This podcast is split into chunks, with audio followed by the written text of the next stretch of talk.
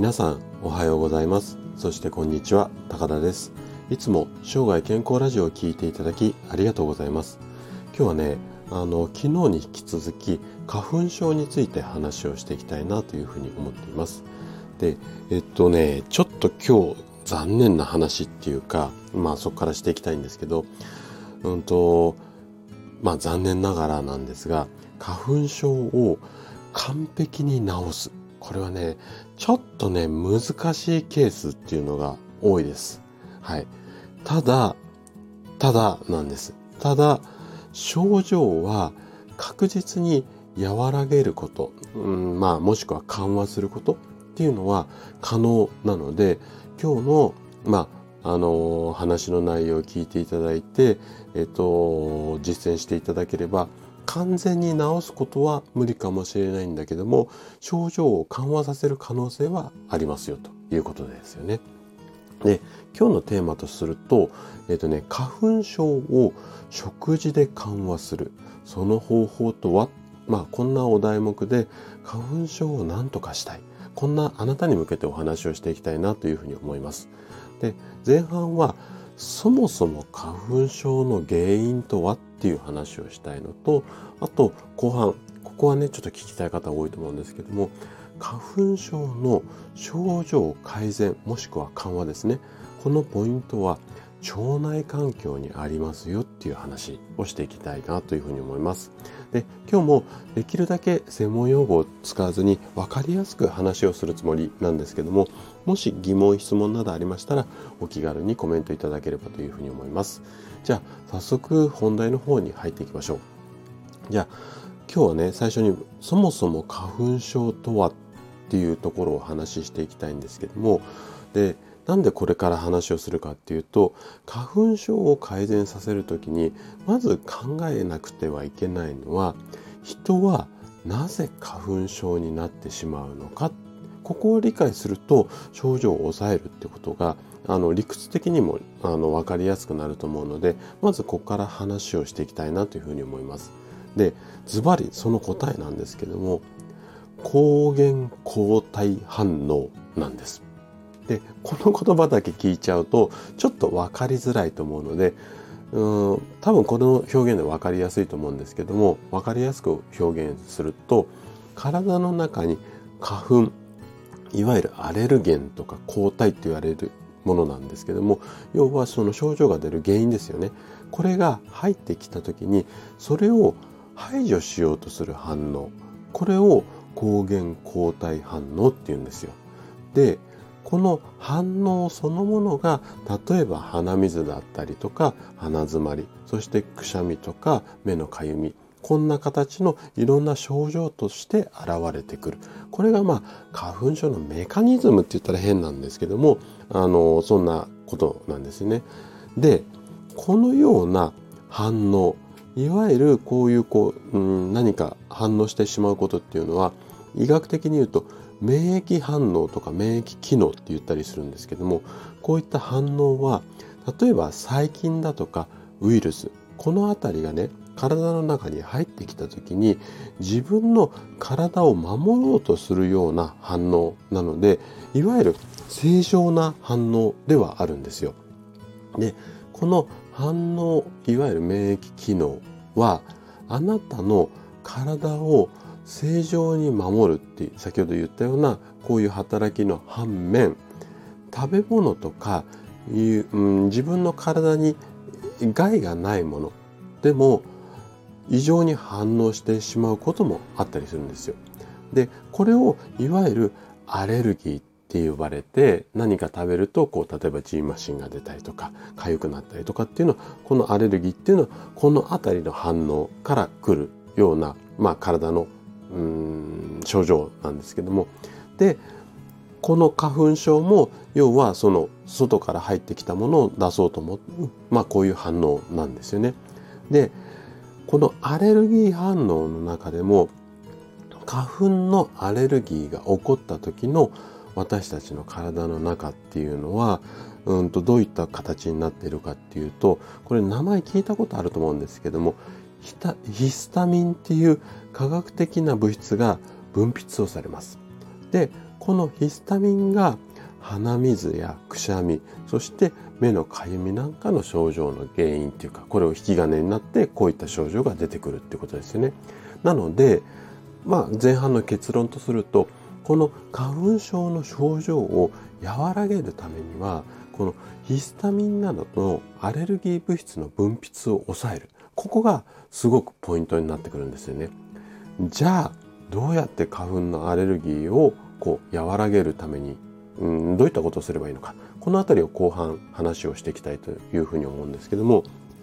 で先ほどから言ったいわゆるこの免疫機能このはあの反応ですよね。でこの反応とアレルギーの症状っていうのが深く関わってるっていうのはもう前半お話ししてきた通りなんですけどもこの免疫機能いわゆる反応するところのコントロールをするうちの約60%はいわゆる腸内環境と大きな関係があるこんなエビデンスっていうかこの辺りはもう医学的な常識なんですよ。なので、えっと、まあ、うん、端的に答えを言ってしまうと、要は腸内環境を良くすると花粉症の症状緩和につながりやすいですよ。このあたりがポイントになってきます。で、食事だけで花粉症を治療するっていうのはちょっと残念なんですけど、あの何かを食べてすぐに治るっていうものではないんですよね。なんですが毎日コツコツっていうか少しずつでも食べ続けることで体質が変わっていって症状が和らいでくるっていう可能性が大きいです。なのでこの後あれを食べましょうこれを食べましょうっていう話をしていくんですがそれを例えば1週間とか2週間やっただけですぐに症状が改善できるっていうものではないんですがあのコツコツ続けていっていただければまあ花粉症毎年苦しむ方が多いと思うんですけど年々少しずつ多分こう症状が楽になっていくと思いますので諦めず、うん、焦らずちょっとこう食事を気をつけていただければなというふうに思います。で、えっと、これから花粉症の症状緩和が期待できる、うんと食べ物っていうのを5つほど紹介したいと思います。で、えっ、と、まあ、まずじゃあ5つ言っちゃいましょうか。まず1つ目がヨーグルトですよね。2つ目がレンコン。で、3つ目が青魚。4つ目がチョコレート。で、最後が梅干しなんです。で、先ほども言った通り、この5つ即効性はないんですけども、じわじわ効いてきます。で、そして、この腸内環境の改善以外でも、ちょっとこう、さっき紹介した5つの商品っていうのあ商品っていうか食品っていうのは腸内環境の改善以外の目的もあって取った方がいいですよって話をするので腸内環境だけではないっていうことを念頭に入れながらそれぞれちょっと詳しく説明するので聞いてみてください。じゃあまず1つ目のヨーグルトですね。これはもうあの皆さんイメージされる通りいわゆるその腸内環境を良くする効果でその、うん、先ほどから説明している花粉症の改善に役立ちそうだよっていうことですよね。でこのヨーグルトの中にでこのヨーグルトと一緒にあの食べてもらいたいのが